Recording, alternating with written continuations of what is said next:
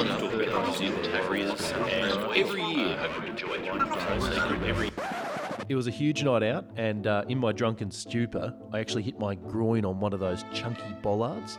But as it turned out, it actually wasn't a bollard at all. I was sexually assaulted by Brad Drew. I know it might sound strange to say it, but if I had the choice between keeping Cameron Smith or Augusto Pinochet in power, I'd still lean with Pinochet. The trio would have to be Craig Gower, Jason Moody, and Sam Obst. Because I just can't see another three players fitting in musically with Craig McLachlan and Check One Two. Hello and welcome to another frantic episode of The Voluntary Tackle, the only NRL podcast prepared to be as caustic with its jokes as Chris Smith is with his political views. I'm your host, Aimon Brown, and today on the show we'll be discussing the future of Craig Bellamy, the national anthem controversy, the latest chapter in the endless Latrell Mitchell saga, and also how we feel the New Zealand Warriors will fare in 2020. But first, I'm joined in the sex dungeon by the only man who is so frugal with his money that he once buried his grandmother in a time shared coffin. That man who was thankfully cut out of her will at the last minute is, of course, Xander Risotto. Welcome to the show, Xander.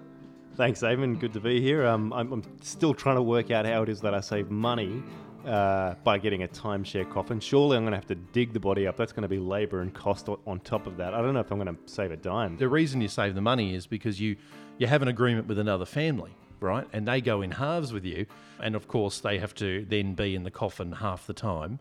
So you you buried your mother between probably June and December, and they get the January to May shift. Yeah, but Split the cost. But it's just straight how do we get the body out? Does, surely we have to employ somebody to then dig up the body. details? it doesn't really matter, mate. Uh, but no, how long was she in the coffin before you turfed her out for another stiff? Two weeks. Two. That's very unceremonious, mate. Where did she end up? Did she end up on someone's porch? You could have been the kind of really morbid version of the poo jogger. I actually uh, have taxidermy as one of my many hobbies, and I decided to just stuff her and stick her on the couch. It was more cost effective in the end. Fantastic. Yeah. And so when people come around and say you're watching the footy, does someone sort of snuggle up to them a bit like they would a sofa cushion? Yeah, strangely, it's a little creepy. Um, I, Hmm. some some of my old school friends did have a crush on her. Look, some boring stuff to get out of the way before we start. Like an old man begging for change at a bus exchange, uh, we're coming to you, cap in hand, listeners. Uh, think of the voluntary tackle as a charity, and we need your help. Please go to iTunes, give us a rating and a comment if you want to keep us going. Look, that's the world. that's the World Vision ad out of the way, mate. Um, we're on, let's go to some rugby league. Uh, first up, we're talking about Craig Bellamy. Now, this week, uh, Bellyache hinted he might walk away from first grade coaching when his contract is up at the end of 2022. Now, he has said this in the past, though, Xander. Um, obviously, you know, saying I'm going to walk away from the game before signing a very lucrative contract. Um, is Craig Bellamy just lying here, or do you think he'll actually walk away from the game? I hope so. Um, no, no, no. I, I, I wonder about it. I think he made the point himself, right, that you can only maintain that level of uh, energy and, and frankly, uh, coaching box aggression for so long, and he is getting getting on a bit. He's sixty now. Do you think that high level of stress and anxiety that he gets himself into during a match is that something that's keeping him fitter, or is it something that's aging him horribly? I think that's wearing down his arteries, and he probably knows it. Like, I mean, yeah, he, he, in his interview was telling that he, he sort of watches back some of the times when he's when he's basically blowing a gasket in the coaching box. Oh, yeah. and and and some of the times he's getting, you know, he, he's getting his most animated. I swear his team are in front. Like I've seen him just, dead you set know. do a cartwheel when they scored. The Storm scored. So I mean, you're right. Yeah. And in fact, I don't know if you've noticed this as well. He gets so worked up that you can actually see the veins bulging Yeah, out yeah, of his yeah. face. And if you listen really carefully, you can hear one of his veins grinding ever so gently against his temple.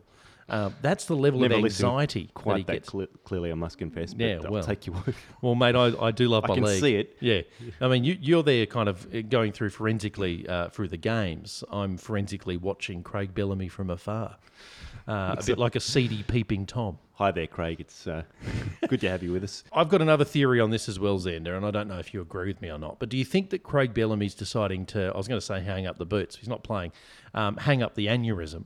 Because the Holy Trinity aren't there anymore. And of course, I speak of Cooper Cronk, Cameron Smith, and Billy Slater. There's one man standing, um, and he's a very old, decrepit man these days in Cameron Cooper, Smith.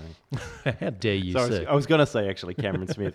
Yeah. So, do you think it's, it's he's actually sort of timing his exit because those amazing players are all gone? Because to me, that seems like cheating.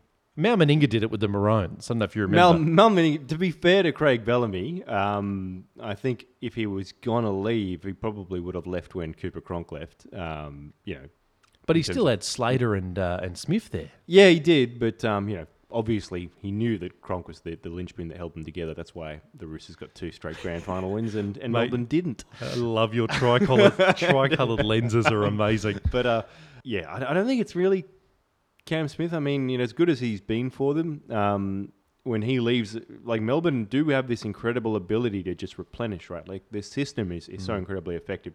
They're a bit like a crown of thorns starfish. Like if you cut them Yeah. off for a couple of limbs, they sort of just grow them back. Not the same level of limbs. Usually they're a bit retarded and, and they're not quite right, which is How- why instead they're going to have Brandon Smith instead of Cameron Smith, for example. I mean, are kind of good, but not the same. like every every time a, a player leaves, like they seem to like un, unearth or, or develop some freak.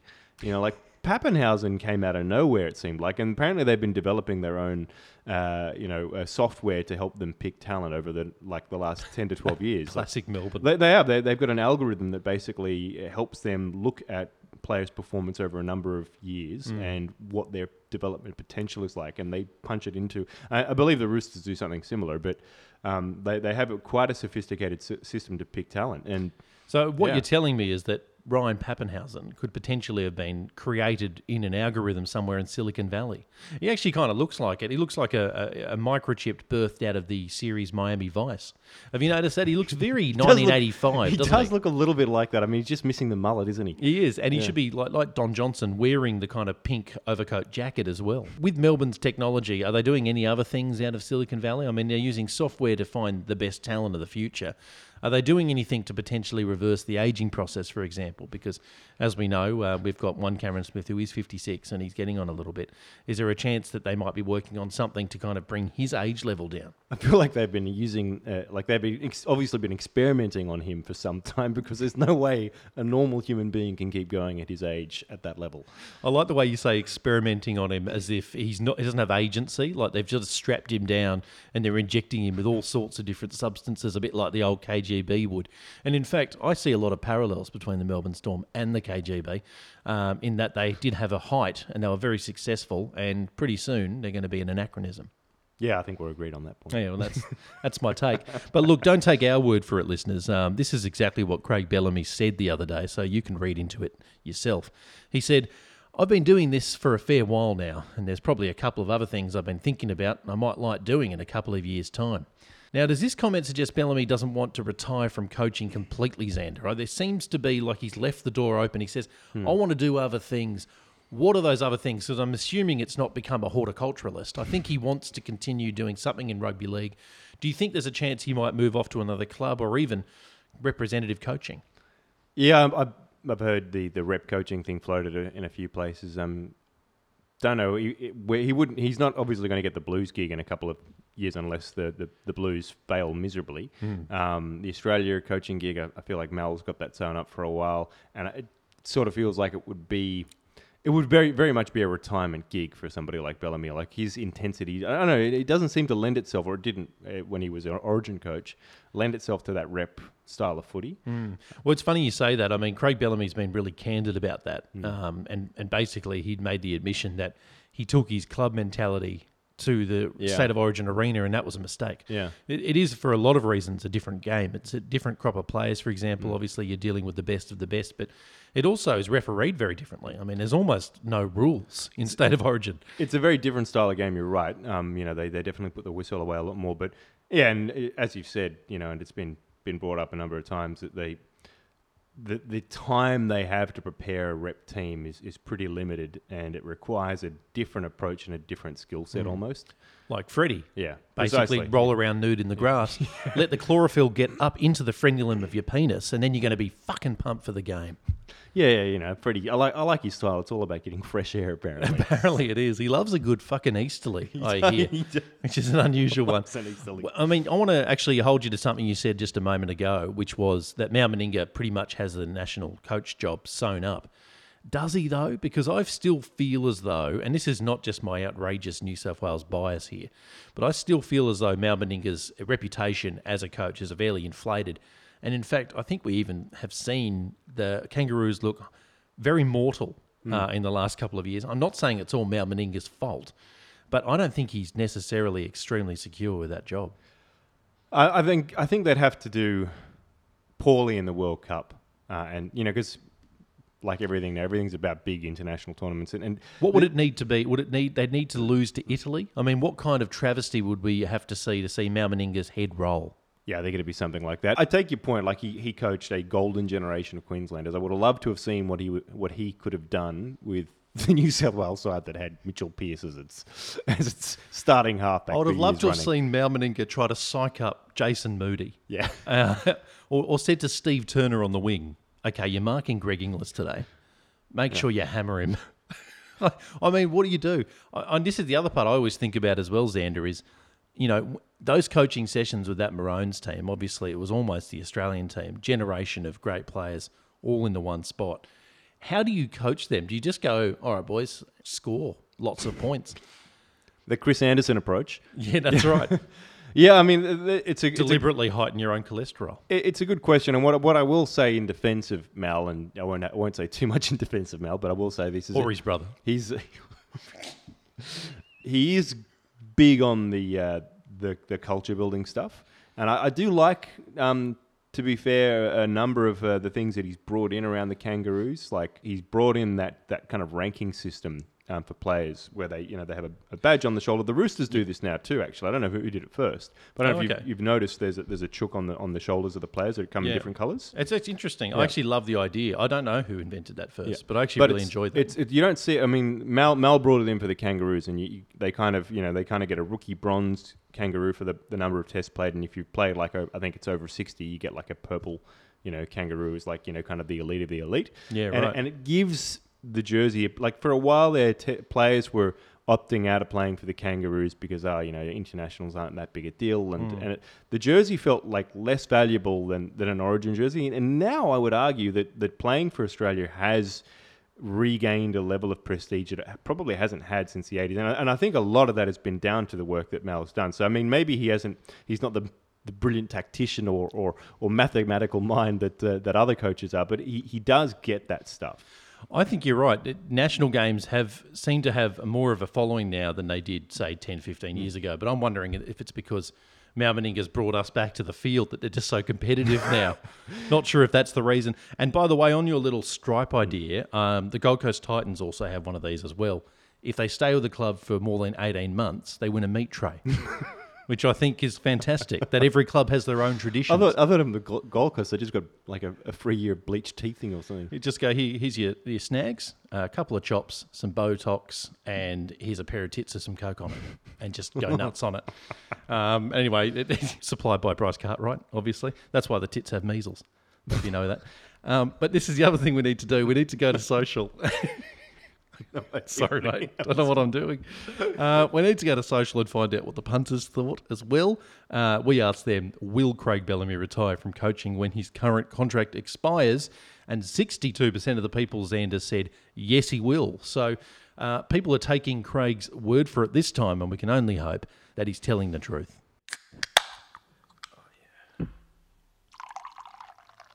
Welcome back to the voluntary tackle. The latest chapter in the Latrell Mitchell saga, Xander, is that the Roosters have told him that he will not have a home with the club in 2021. Mitchell reportedly became quite emotional when he was told of the decision. And I guess, Xander, I need to ask you, where does that leave Latrell now? Uh, it leaves him looking for a contract through 2020 by the sounds of it. Um, So you think he will not play with the Roosters in 2020? No, no. I think you'll. I think I actually think you'll play with with the Roosters in 2020. Um, he'll either really need to have a, a contract sign up uh, very shortly with one of the other clubs, Hmm. um, or he'll basically have to wait for the next window. Um, and I'm really not sure at this stage. Of, you know, the uh, the Tigers have, have sent a lot of contradictory noises. They've they've said the contract's off the table, but you know they're willing to talk to him. And there's been reports that you know chat between Politis and um, their chair would would see him go over immediately. And yeah, Well, he's a weird chair name, by the way. It's Chairman Lee Hagipantelis. I mean, what kind of name is that? It might as well Greek? be Chairman Lee Rumpelstiltskin. But no, you're right. In fact, uh, in that conversation, it seemed to be something implicit in what the Tigers chairman said, Xander, and that was that uh, he clearly had a conversation with Nick Politis, and it was very clear that Nick Politis was really pissed off. been clear for a while now that, that Politis was a bit pissed off and obviously took it as a bit of an insult that their um, $1.6 million was knocked back. And, Yeah. you know, you can understand it. They were going to make him the, the, the most highly paid centre in, in, in the league. Hmm. And, um, you know, he wanted to chase an extra couple hundred grand to, to have a crack at fullback. Um, you know, fair enough, but probably needed to understand that if he was going to do that, it might have might have helped to have had an offer on the table. Yeah. Um, and as we all know, when an organised crime boss offers you a bribe, you take it. You don't knock it back. What was it? One point eight million. One point six. Yeah. One point six million. You put that in your pocket. You know, Latrell's made a mistake there. Yeah, yeah. I mean, you know, in hindsight's twenty twenty. It sounded at- the time like um, he'd had an offer lined up, but it- it'd be interesting to hear from from his managers and all the rest of it what the strategy Mm. was there. Yeah. I don't think they had one, Xander, frankly. But this is the big question as Roosters fans. It looks as though he may well play in 2020. And as you said, obviously he'll be going somewhere else in 2021. My big question as a Roosters fan is will this news be something that disheartens Latrell Mitchell? Or will it actually instill him to play even better than he has in previous years? Because obviously he's now playing for his professional future. You'd imagine that he doesn't want to throw a season away. He wants to actually inflate his price so that in 2021 he's getting the highest market value. Yeah, it's the uh, the Cody Walker conundrum, right? Like, um, you know, he had uh, same manager, right? Wade Rushton, I think it is. I think they have Yeah. the same manager. I don't Um, know that for sure. Walker through the middle of the year was told that he was worth a million bucks, and the Souths weren't, you know, Mm. paying him what he was worth. Um, and so he, I think he held out and he's pissed them off a little bit. Yep. But his form was pretty indifferent for a big chunk of the year, and so and so that's that's the conundrum Latrell will face. Is it, it could actually act as a really big motivator because he doesn't want to end up in that situation where his form going into nego- negotiations isn't backing up his asking price. Yep. Um, so he, he, it could be actually really good for the Roosters, frankly, if he goes out and, all doesn't have a contract. Of course, Yep. it is. Uh, doesn't have a contract and needs to, to justify that asking price. I actually agree with you. Um, I, I was having a bit of a think about it, and I, said, I don't think he's going to be there in 2020 spitting the dummy. That's, of Hmm. course, if we play him, which I think we will. Uh, for me, we could see the best of Latrell Mitchell in 2020 if he stays Yeah. because I think he's got an axe to grind. I think part of it would, won't just be about his market price, a lot of it will be about proving to the Roosters that they've made a mistake. Yeah, yeah. you know, and that may well prove to be the case, but at least in 2020, we could score a three peat out of it. So I'm okay with it. I'm happy for him to leave the club after we've gone three in a row. now, do you think there's a realistic chance that he might go to the Wests Tigers? Because the chairman there was uh, sounding pretty positive. well, yeah, it sounds it sounds like it's definitely a possibility, but it, it yeah, I mean, it's it's all sort of behind closed doors, cloak and dagger stuff at this point. It's it's a bit weird the way it's it's unfolded. It is. And of course, how will poor old little Corey Thompson be feeling right now? Yeah. Uh, he thought his job was safe. Um, at the back, he's the only four foot three fullback in the game. He thought, I'm going to get away with it. Ducks under tackles. You know, I'm, I'm, I'm, I can get around. My ground speed's great. I've got the same build as a pygmy.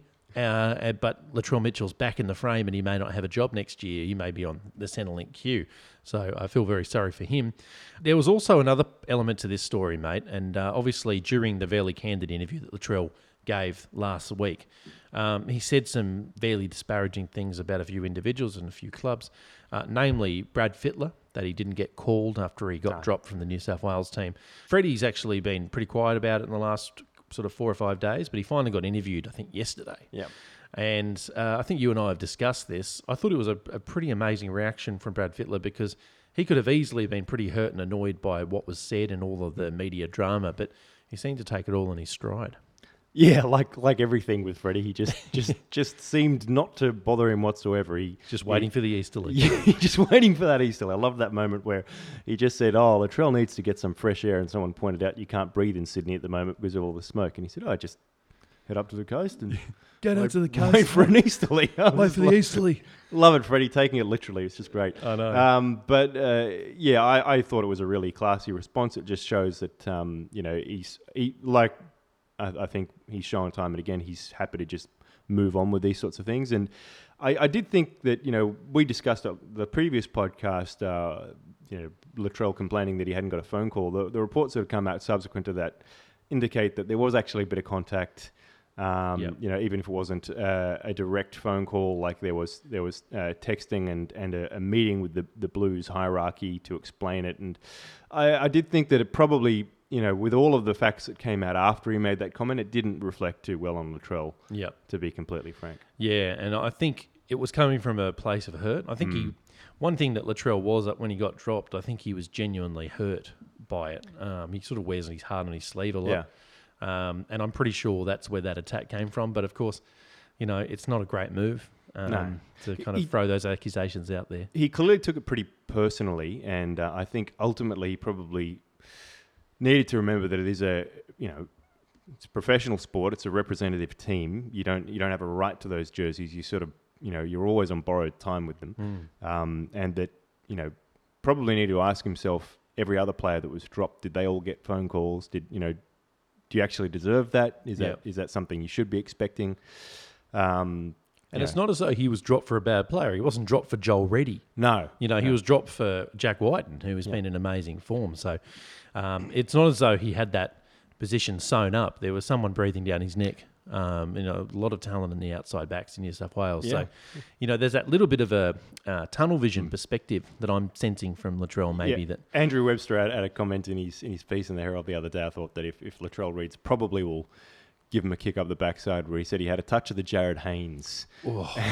there is Where- some some stuff in life you can't take back, mate. Just yeah, he said you know everything was somebody else's fault, which I don't think was quite fair, but there was a touch of it. He's right. He's right. A touch of the Jarryd Haynes means you you just feel really hungry for someone's.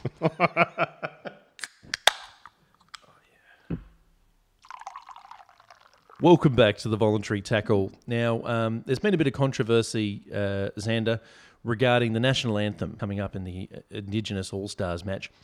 Which I don't know if you're obviously aware of this. The Indigenous All Stars match used to be a format where um, Aboriginal players would play against a bunch of white guys, uh, which was kind of weird because it was really tough to support the white guys and not feel racist. was it always? A, I thought it was just basically every, ev you know anyone who wasn't indigenous. I guess so, but it was mainly white guys, and and usually guys that weren't that good because they were sort of like in that we're an okay kind of player Yeah. because the elite players went. I don't want to play for the Third Reich. This is a bit weird. And I'll tell you another person who really suffered during that chapter the person who sold the All Stars merch. Because not a lot of people wanted to buy that shit, I can tell you that. Uh, but now the format's a lot different. They're obviously playing the Indigenous New Zealand team versus the Indigenous Australia team. Much better concept. Uh, but there has been some controversy over the national anthem. Now, you and I have both commented about this. Uh, it's been largely a News Limited driven um, media agenda regarding this. But having put this question out on Twitter, which we'll get to the results in a moment, but uh, I was actually quite happy about the level of conversation and nuance that was going on on social media because obviously Twitter's not really known for it. And of course, if you were to read nothing but the Daily Telegraph, you'd think this was a really binary conversation about whether or not um, Aboriginals are racist or white people are racist, which is a r- ridiculous dichotomy. Um, but let's just throw the question out to you: It- Should do players have a right to not want to sing the national anthem?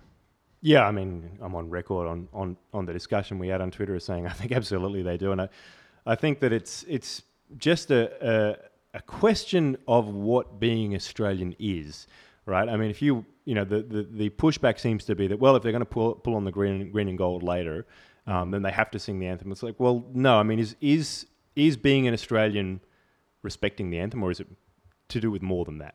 And I think it's to do with more than that. And and th- th- that's the reason that I I likened it. Um, you know, it's it's there are problems with the analogy, but I think it, it, it works. Is it's it's a little bit like the rugby uh, union team of, of, of Ireland, where they don't sing the soldier song, the Republic of Ireland's national anthem, or God Save the Queen, because they are two nations but one country. You know, they're politically divided because of history and and you know wars of uh, conquest by the United Kingdom, um, and then wars of uh, independence by the Irish uh, National Army. So they've got a very complex national identity, but they do ha- have a shared sense of being Irish. They all want to represent Ireland in that team, but they can't agree on you know what their national song should be. This isn't entirely unlike that. They- We don't have a physical border that has an Aboriginal nation, but they are a nation unto themselves. They have their own history. Well, but they are also, multiple nations. On they well they they you know you, you go back far enough and the, the history of their they have a, a raft of languages and a very deep culture and history. To say to them that look you don't feel represented by this song, you should just cop it and, and, and sing it if you want to be part of Australia. It's like well no their their sense of being Australian is more complex than that and if they don't feel represented by the anthem, you know, given the words, um, yeah, kind of don't blame them. Then fair enough. I always get a bit perplexed about just the sheer notion of someone saying, no, you must sing this song. It's such an unusual thing to do because I don't know about you, but I have a terrible singing voice and I don't spend any of my private life really going around singing to any degree. So for any kind of uh, lobby group to mandate on me that I need to sing a particular song does seem unusual. It also strikes me that you know, I think it was Thomas Jefferson that said dissension is the highest form of patriotism. But I feel like in a, in a democratic country where we all respect freedom of speech, that if someone doesn't want to do something, it kind of is their right, isn't it? Yeah, it's it's probably the most ironic point about this is the is the idea that people are trying to force speech as opposed to you know there's been all this talk about rep, uh, you know uh, respecting yeah respecting freedom of speech and you know with all of that rhetoric around it's it's funny to me that a lot of the people who've been most critical have also been the most vocal on uh, why they should have to sing the anthem. And look, this is an Indigenous match as well, so Yeah. it has a particular significance. And it's not as though there are players, uh, Indigenous players in our team, looking to uh, kind of slander the anthem. They're just simply saying, "I'm not participating in singing it." So that, I don't think there's been any suggestions that people would take a knee during it. I don't think they want it played at all, which is, I think, fair enough. But it'd be very different if they were sort of actively denigrating. This seems to be a form of silent protest, which I thought we were all about It's- in this country. you know, your comment about the taking a knee actually kind of highlights another issue that I probably have with this more broadly. Is it does feel as if the the thing is a bit of American culture that is seeped into the Australian psyche. Um, you know, you've But no one's claiming they're going to do that, are they? no, no, no. I mean, the controversy in the NFL um, of, uh, of players taking a knee, the level to which they were apoplectic about somebody not singing the, the anthem seems to be driven by the intense, you know, nationalist patriotic fervor that they have around everything in the US. So they sing the national anthem at every freaking game, for Christ's sake. Yeah. Australia is not like that. You know, as a Thank kid, Christ. yeah, we're not right. Like, I mean, if you if you've ever listened to like a radio vox pop of people uh, on the street asked to recite the anthem, most people can't get past the first three sentences. We're not a country that is obsessed with our, anthem or feel as if it is the embodiment of our national identity anyway. I mean, the thing was voted on in 1984. Yeah, it's not been around. It's not particularly entrenched. So that's that's probably like uh, on a broader sense. I mean, I, I kind of have an issue with it being a news item, simply because it it, it just kind of feels like a it, it almost feels manufactured. Well, interestingly, though, Xander, just to counter that point, is you know um, the likes of Ryan James and obviously Latrell Mitchell, Cody Walker, they have actually been fairly active in bringing this into the news cycle to some degree because uh, they're both they've all been quite vocal about that song not representing them. And very, the- only this week we had Ryan James uh, saying basically going into a, a fairly lengthy detail as to why he won't be singing a song when the Indigenous game takes place, and he raised some pretty compelling points. I Yeah, thought. no, and, and, and to clarify my earlier points, is I'm really more talking about the, the argument against them having the right to, to sing it. I, I, I completely understand why they would feel like it doesn't represent them. The, the complex history the Aboriginal people have with the country and mm. with white settlement, and the you know just the lyrics of the song itself, they don't really sound terribly representative No. of the Indigenous people. Do you think or if they're, they're we even were- trying? Yeah. Do you think if we were just to change the word "girt," we'd get people on board? Because that's such a shit word, isn't it? And that's the one I've always had the biggest uh, problem with over the years because I just can't imagine anyone in their everyday life using the word "girt" in any situation whatsoever. You know, I've actually Wait, can you use it in a sentence outside of the national anthem, please? I'm girt by fuckwits. I was going to say I'm at the game I, girt by absolute fuckwits. I'd love to see like a police stakeout, and we've got you girt by coppers. I'm saying if they want to keep the word, the rule should be we have to use the word absolutely all the time in everyday speech. Otherwise, it goes. You know what? I'd be all for that. I just would love to see that. you know, Um, but look, you know, this is a rugby league podcast, so I am conscious of drifting too far away from from the game itself. But uh, the Minister for Indigenous Australians, Ken Wyatt, Xander recently said he preempted any decision not to play the national anthem at next year's Rugby League All Stars game, warning that it would actually be a divisive thing to do and detract from an important celebration of Indigenous players. Now, that's coming from our Indigenous Affairs Minister. Um, does he have any point there whatsoever Right, that so- it could be divisive? To to what what would be divisive? I'm actually not Um, clear. it on- would be divisive not to play the anthem. So the Oh. other, the, Would, wait, wait, actually, would we notice? I think is probably the question. Like, if you didn't play the anthem before the game, you know, and you and we weren't talking about it constantly, would we even notice? Um, Imagine, I'm just imagining myself on the couch, three beers in, going, hang the fuck on. Wh- Where was fucking Shannon Noll with the national anthem? I honestly don't. Yeah, like getting It's a back. fucking outrage. Getting back to my earlier point, when we were kids, I, I swear to God, there wasn't anywhere near as many people with Southern Cross tattoos and and and uh, you know like Australian flags on their front lawn and all that kind of shit. Like I feel feel like a lot of that is is, is kind of lifted from American culture, and I kind of you know it, it all feels a little bit weird to me. Well, I'm going to go on a real tangent here, mate, because I'm going to start uh, quoting Ernie Dingo, who said he had reservations about not playing the anthem at the All Stars game because, and I quote, it will just make white people angry. There are bigger things to worry about. Just play the anthem, he said. Uh, now, Dingo said that while he did not object to playing the anthem, Indigenous people should not be expected to get enthusiastic about it or sing along. He said, Once this country includes Aboriginal people in the Constitution, I'll sing along to the national anthem. Until then, I hope you don't mind if I don't. Anyway, the most important thing is the match. The boys are going out there to play footy and do the best, and that's what people come to see, not the anthem. So it actually goes to your Yeah. point there. Did anyone fucking notice? And this comes kind of dovetails back to the News Limited argument. They're really just giving this thing unnecessary oxygen, aren't they? Yeah, I feel it feels like a, a beat up for, for some fat bastard like Paul Murray to get upset about on TV. But, but he needs to be anxious about something. Otherwise, Paul Murray's not Paul Murray. and look, here's another little, I don't know if I could put an extra tangent on this, and this could be a middle ground solution, because you know I'm a diplomat at heart, Xander. I like to solve these problems and try not to offend any of the parties, even the rabid racists, if I can avoid it. Um, could we potentially have the same anthem sung, but in the indigenous language of the ground of which the game is played? Is that some kind of Like a welcome to country. Yeah. yeah, so it would be the national anthem's lyrics, but through indigenous language. I mean, the fundamental problem still remains, right? Like, I mean, it's, it's a song. Is it about a gesture? Is there some Yeah. kind of optics that helps there, or you still remain unconvinced? I don't know. I mean, they do. It's taking the New Zealand model and, and, and having the song sung in Maori, but I think the Kiwis have their own problem because they basically just lifted um, "God Save the Queen" and replaced Queen with New Zealand. Fucking plagiarists. just like. Plagiarism is their bigger problem, not racial awareness. Speaking of anthems, is there any anthem uh, as uninspiring as "God Save the Queen"? Possibly how do you- advance Australia fair. no, I mean even even our anthem, I think, has more going for it in terms of talking about. At least it talks about the people. All right, well, I've got a, another little tangent for you. If you could replace the national anthem, what song would you choose? Back in Black. Oh, lovely. bit of Acca Dacca. Yeah. That what if it was um, something even without any lyrics, like a Kenny G hit? Why not? Now we did put this out to social. We asked, do players have a right not to sing the national anthem before a match?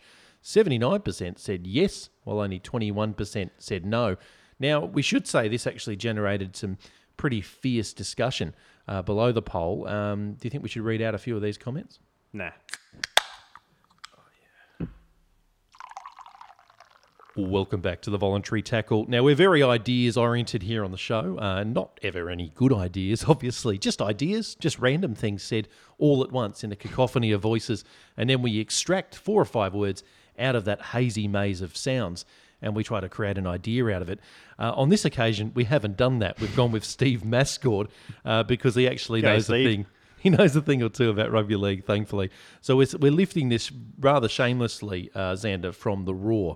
Um, but I actually thought it might be an interesting talking point because we're always talking about rule changes and how the game can potentially evolve. And Steve's uh, article is relating to something called the loan system. Now, I'm not sure if any listeners are aware of this system or not. Apparently, it is in working order in a number of other codes. Um, I think it's in working order in the English Super League, actually.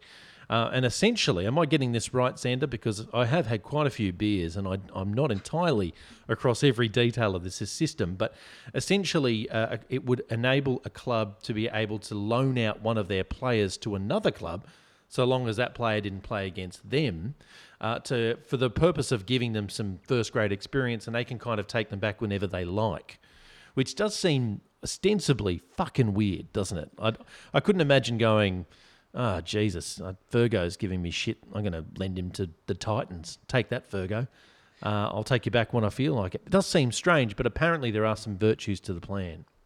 Yeah, I, instinctively didn't like it as soon as I read it. To be honest, I mean, uh, it just se- it just seems there there are enough problems. Uh, I think already with the fact that players can change clubs mid-season. Like fans find that jarring. The idea of say having I don't know um, Ryan Hall for us.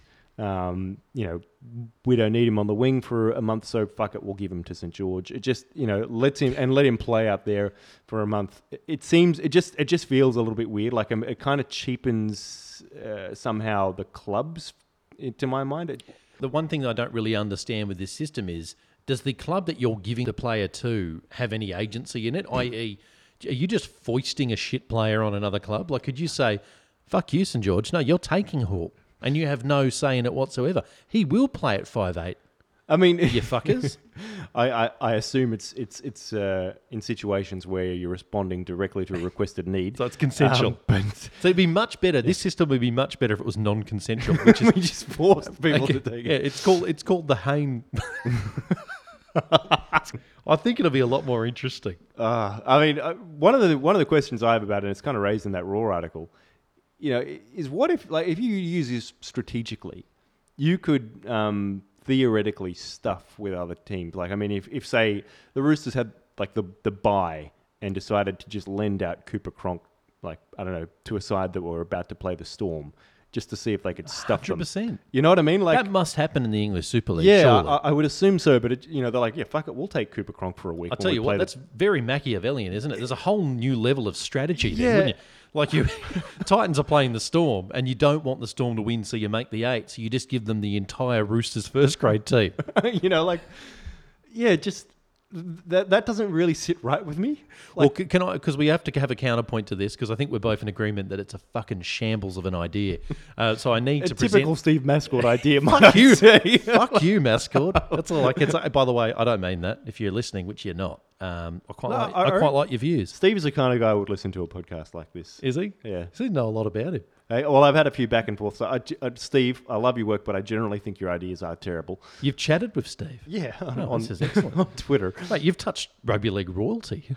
I'm, I'm unworthy. Yeah, but he's like twelfth in line for the throne. Okay, he's yeah. that kind of royalty. Yeah. oh, Again, no offense, Steve. Yeah, of course. So it's, it goes uh, 11 Peter Frilingoses and then Steve Mascord. Something like that. Yeah, which like the means he'd Saudi king. royal family, where you know there's like a hundred thousand of them. Yeah, That's right. now, but look, to, to play the devil's advocate here, um, according to Steve Mascord's article, said that we're talking about Michael Maguire's experience in the English Super League. And he said um, Maguire joined Wigan in 2010 and he loaned a youngster. Apparently, he was very sceptical as well, Maguire, of this whole loan system, like any other Australian. Thought, what the fuck's this? Anyway, he, he lent a youngster out called Josh Charnley to Hull. Um, all the while pretty dubious about the idea. And apparently, this Charnley kid scored five tries in five games for the Rovers, and he returned to Wigan and became an absolute superstar. Um, whether or not that is a direct result of this loan system, there, there could be some advantage. Say, for example, there's you've got a great squad, and but someone's not getting a run, right? And he's in the second division. You, you might want to give him some first grade experience potentially with another team and start cutting his teeth in first grade, and he comes back to you an improved player. Is, is there some rationale in that that might be a, a good idea? Yeah, I can see that like, there being value in, in narrow circumstances like that, but I almost feel like just given the way that the NRL works and how incredibly quick to exploit any angle that um, that, that appears that NRL coaches, um, you know, alike. Yeah, we're blood sucking fuckers, aren't we? You know what I mean? Like any any time that a new rule change or anything comes in, a, a coach like generally Bellamy will work out a way to exploit the fuck out of it in unintended ways that nobody could possibly have thought, thought of. Do you remember that time he um, orchestrated that huge creative accounting thing? But that didn't go down so well.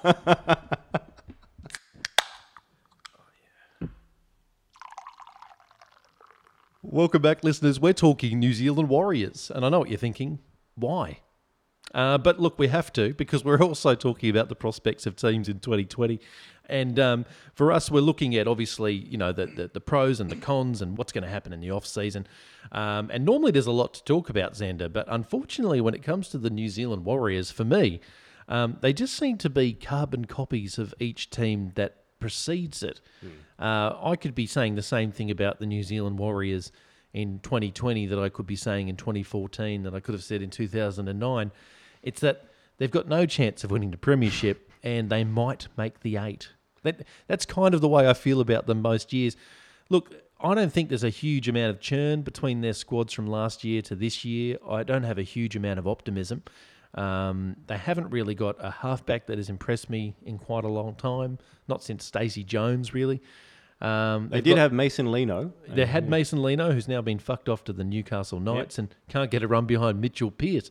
So go figure that.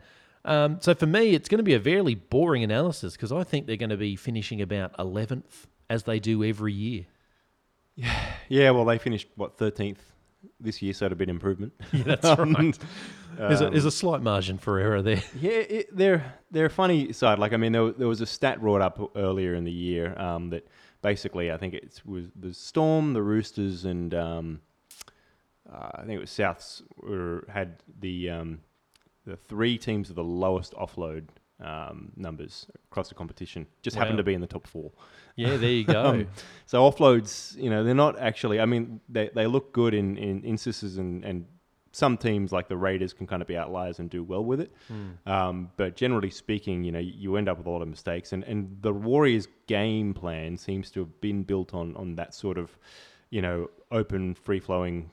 Uh, like offload football for a long time. Um, there were there were years here and there, like in 2017, and that where they went away from it and tried to play more structured. That's right. They had some a couple of great years interspersed within so much mediocrity. It's not funny. you know? yeah, and it, it just seems like if they, they, they go from you know they, they'll go through periods where they are actually a bit structured and they, they, they come up with a few you know like uh, good periods, um, and then they still don't go too far, so they go straight back to Harlem Globetrotters stuff, and it, yeah, It's um, it is a bit of a conundrum. Look, here's the thing about this. I, I feel as if uh, prediction wise, I think they're going to have much the same season next year as they did this year. But I feel as though there are plenty of ideas that I can share as to how they could get a lot better. Stop the Um, breathing technique. Yeah, exactly. Well, I think the breathing at this point they're hyperventilating. You know, that's not a fucking breathing circle. It anymore. looked it looked really effective when they won their first couple of games, and then they were doing it after getting beaten fifty 0 I know. Everyone looks like a fucking legend when you're winning. You know, they could have got together and fucking wanked each other off, and everyone would go, "That's a great technique." As long as you're fucking winning, Preferably not that technique. you the know. circle jerk. exactly. Gone from the, the breathing circle to the circle jerk. And, and and Stephen Kearney's in the middle getting copying a bukkake. and you go after round one, you're like, "That didn't work. Fuck that idea off. We don't want that." Okay. what, if what if they won? What if they won? Jesus. but you got to keep it up then. You can't can't see can't see V8 from a winning formula, mate. Got to keep it up. That, that went well. Yeah. Good analysis, mate. Exactly. more, more after this. No, no. That for the record, that was not my idea. I, I, got to tell you, the, the Warriors have always struck me as this club. uh, we've talked about this before, bursting with talent. Um, a lot of juniors, but it always felt like a cultural problem. Yeah, yeah. And I've always thought if they just get one amazing coach to go across, convince them to go across to Auckland, the Warriors could be anything. If they got a Robinson, or if they got a Bennett, or if they got a Bellamy, I think Yeah. if any of those three people went across to the Warriors, we'd finally see how good this team is. And unfortunately, Stephen Kearney's not the man for that. The, the breathing circle sucks. You've noted this before. I know he's come from a good system. He's come from the, the Melbourne system. And I mean, even after just called him completely shit, I mean you no disrespect, Stephen.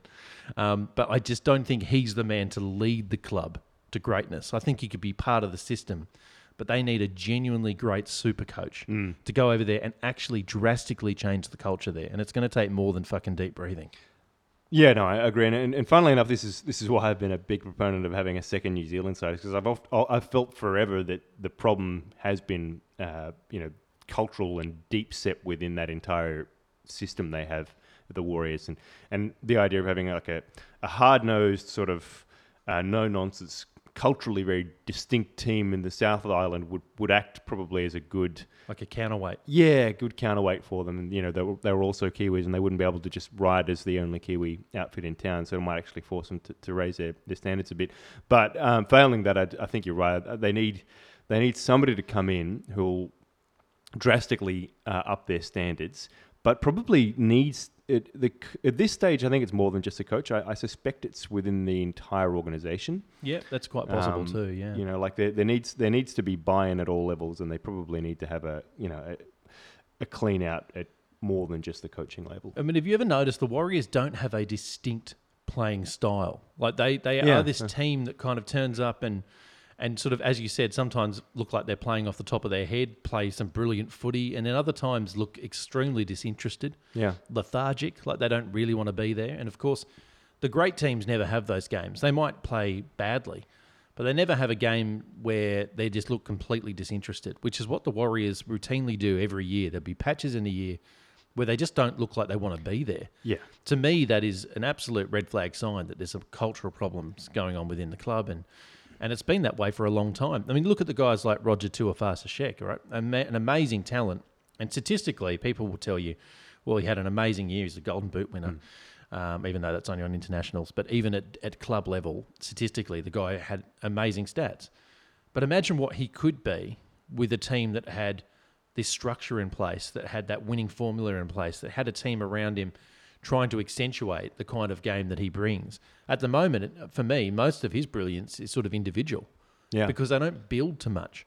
Um, yeah, there's a real difference in watching Tuivasa-Sheck play and watching uh, Tedesco play, precisely for that reason. Tedesco fits into a structure, right? yeah. Uh, whereas you're right um, with with uh, Sheck, the tactic is just get him the ball and see what he can do. Yep, pretty much. And and also just get our giant forwards to ram into the line with not a mm-hmm. huge amount of strategy there either. Well, they didn't even like their, their meters gained and everything this year wasn't even that great. They, they weren't effective up front. Yeah, because they're running single out a lot of the time. Yeah. You know, I mean, a great packs they hunt as a pack. You, you take the Roosters. I know we're outrageously biased, but there's no one there operating as a silo. Mm. You know, they're all operating as a unit. They have their different lanes. They know when a certain forward's going to cut up the ball and in what situations is going to be most effective. The Warriors pack don't have that. They have a they have a bunch of guys that look like the scariest guys you've ever seen. They look a bit like Jake the Muss. Um, but none of them, that sounds racist again, doesn't it? But they, they look extremely intimidating. But they, as you said, they don't string them together as a, as a unit, which is a problem. Now, before we go to social to find out what the punters think of their season in 2020, Xander, I'm very interested. Where do you think they're going to finish on the ladder? Yeah, I think they're going to end up around the same place. I mean, you know, they they had I think one of the worst stats for for leaking points. Um, I think on their right edge and, and through the middle, which is just a really. But bad does the sign. middle really count? I mean, it's, you, know, know, I mean, you can forget about the middle. Uh, yeah, well, it was, I think their right edge was the worst in the comp or something, or, or among them, and the, the middle was was not too far behind, which was pretty pretty bad. Um, yeah, coach is the same. Their their team is more or less exactly the same, unless unless they in, you know come up with a radical new system over the off season. I can't see much more. I happen to agree with you, mate. I'm going to say it's a 12th from me. I think they're going to finish around about that mark again. I think they'll have their usual run during State of Origin when they're playing depleted sides. Uh, but outside of that, when the whips are cracking, um, I think the Warriors are going to be found wanting. But let's go to social media. We asked the same question How will the New Zealand Warriors fare in 2020? 45%, this could be the most damning percentage of anyone that we've asked so far, of any team, said that they would be diabolical next year. So uh, the next one was 35% uh, with slightly better. 15% said it would be a drop from last year, and only 5% said it would be a huge improvement. So um, it appears that the Very rugby league optimistic public. five percent of I know. fans. Yeah, I think I can see that. That's just Blake Green voting over and over and over again. There we go. He, try, he always tries to rort the system. He's a bit like the Ukraine.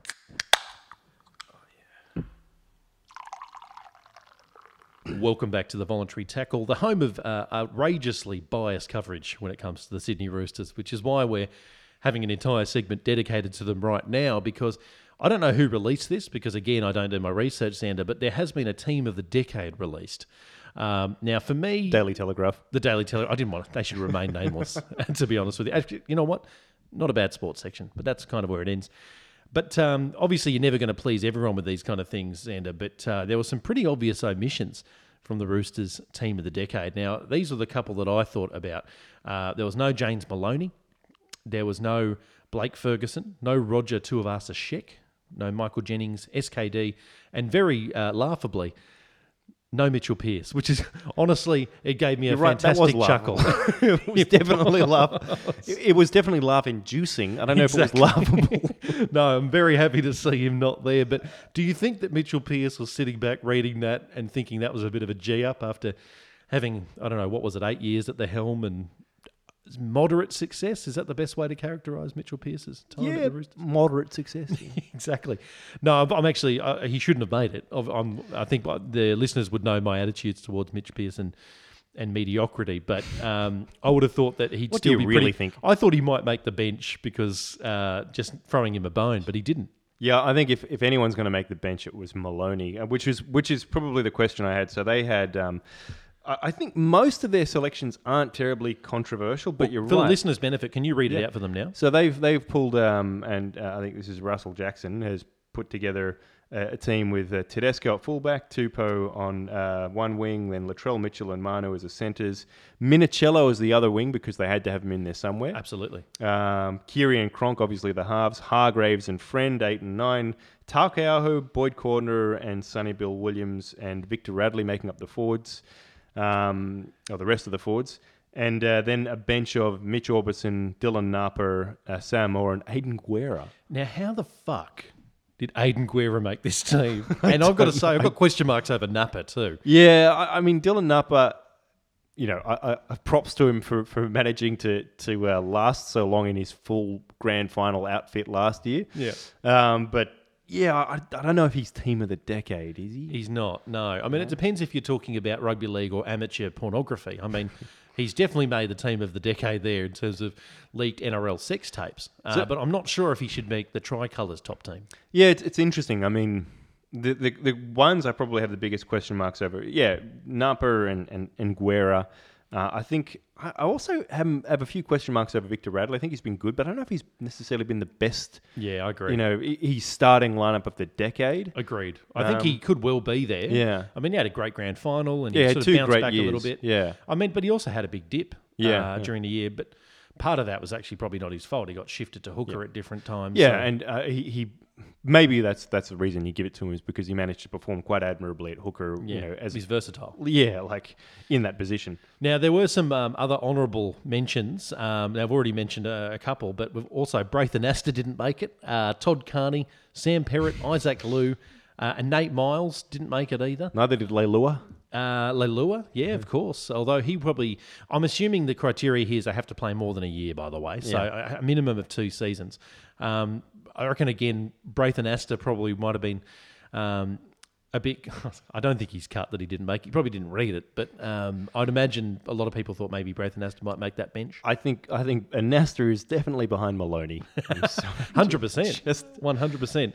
Now, in typical voluntary tackle fashion, Xander, I have gone and curated my list uh, for the worst team of the decade for the Sydney Roosters, uh, which I managed was to rattle. this, actually. Yeah, I managed to rattle off a few of them off the top of my head, but I have uh, leaned on Andrew Ferguson's rugby league project uh, to help me out and jog my memory, and I've got it tossed up some names that I wish I could forget all over again. To be completely honest, uh, so Aimon's worst thirteen for the last ten years. I've got Dale Copley at the back, naturally. Uh, again, he probably didn't pay more than two years now that I think about it, but I wanted him in there anyway. Uh, Brendan Elliott, Joe Burgess, Adam Henry, Daniel Conn, Mark Riddell, Matt McKilrick, Jackson Hastings, Kane Evans, captained by Heath L'Estrange, obviously again, Daniel Mortimer, Justin Carney, and big red nut Ben Jones. He can be a lost forward. That is a horrible 13 right there. And right there is actually when you realise you go through the squads every year and you go, I can see where we get good here because there's less of those guys in the squad. Um, Mate, but yeah. Jackson Hastings, man of steel in the UK. Can you believe that? And then, of course, everyone had big raps on him, came out and played for England, because I don't know if you know this, he's essentially a lord over there. and uh, came over and played, and God, he was just god awful, wasn't he, in the, uh, the internationals? Yeah, um, we don't need to re- rehash that uh, particular horse, beat that particular dead horse. But Jesus, I'd still talk about my, to my therapist about Jackson Hastings and particularly that 2016 season where Mitchell Pearce was rubbed out, and that put Jackson Hastings in the forefront. And we pretty much could have won another sort of 10 games. We lost a lot of games by under four points that year. And if it wasn't for Jackson Hastings throwing the lead away in each and every game, we might have finished top four. Instead, we missed the finals. yeah, I remember that. Man I tried to block it out of my memory, but I did. I, I still can't. Man of douchebag. Well, it's that time in the show again where we have to leave um, and attend our respective brothels. It's very sad, Xander, but uh, look, those prostitutes aren't going to belt themselves, so we can't podcast all day. I feel like in the Me Too era, this is just not, not an okay joke, but okay. Uh, but look, we have come to the end of the show, and uh, it's that time where we need to uh, let everyone know we're not the only podcast in town. In fact, there are arguably better podcasts out there. We have to admit it. Um, at Sports Best Friends, go check them out. They've got a, a wonderful podcast. Um, at the moment, they're interviewing a number of great rugby league identities in the off season. Definitely worth your while. Also, if you're a massive rugby league fan, uh, get on board and support the Rugby League Project um, and Andrew Ferguson on Twitter. I believe it's a Patreon site, uh, Rugby League Project forward slash RL. I might be getting that wrong. I've got it in front of me, but you'll be able to Google it. Sorry, trust Andrew. me. Sorry, Andrew, but he does. It's a wonderful resource, and if you love rugby league um, and you want to keep it going, I, I recommend getting on board and funding it. And until next time, just do what Xander Risotto would do. Not a lot. See you next time.